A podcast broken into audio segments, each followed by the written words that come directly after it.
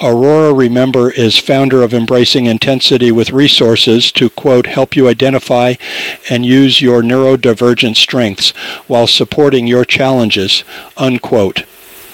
This is an excerpt from one of her podcast interviews.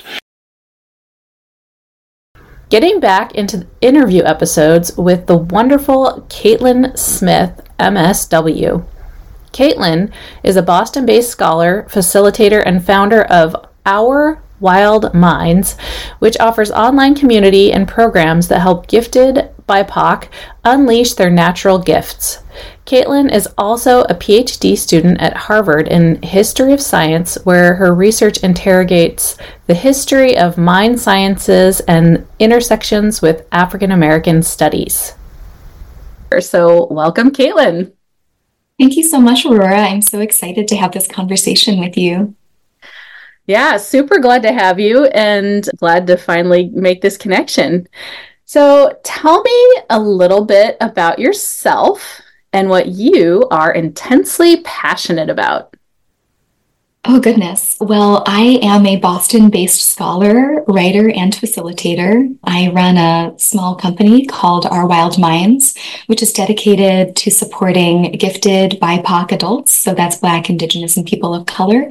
And I currently run an online community and an online course um, for uh, gifted Black adults in particular uh, that's focused on helping people befriend and operationalize their natural gifts. In addition to that, I'm also a PhD student uh, at Harvard University in the history of science, where I'm studying the history of mind sciences and its intersections with African American studies. And I also write creative nonfiction, much of which is on nature related themes. And then I run a smaller business called Storied Grounds, through which I offer digital learning tools and very occasional educational events that draw upon my background as a public humanist, naturalist, ecotherapist, and herbalist. So those are the those are some of the hats that I'm wearing at this moment in time. Awesome.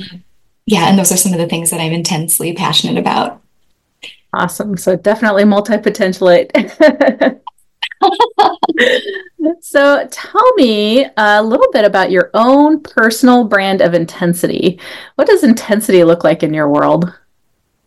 Intensity goodness let's see. Well i'm i would describe myself as very intellectual and also very existential. People who know me well often remark upon that aspect of my personality. I'm also strongly connected to spirituality and intuition. I would also say that i'm highly introspective and um, i'm also very curious about other people's inner worlds uh, I will also say that my life revolved around professional dance training when I was growing up.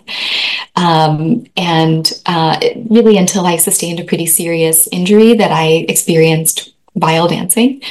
And I, I, ultimately struggled to recover from that injury after a number of years of rehabilitation. Despite all of that, though, I feel that I've always been someone who's highly activated in the kinesthetic and musical arenas. And yeah, I would say that those are some of the ways in which my intensity shows up. Awesome.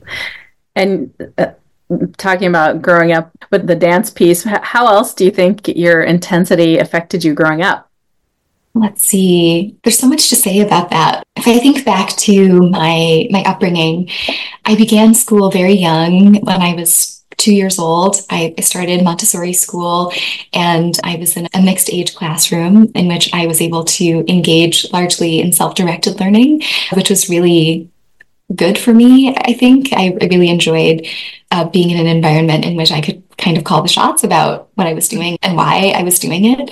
Um, but things kind of shifted when I had to start attending more of a conventional public school, at which point I ended up being accelerated and was also identified as gifted and, and then began participating in a talented and gifted program. And that was sort of like a significant shift in my life and experience because I was suddenly in an environment that was not a multi age environment or wasn't intended to be. And I was younger and physically smaller than my classmates. So I experienced a lot of bullying. And there were some other reasons that were unrelated to like intensity and giftedness that that were shaping those dynamics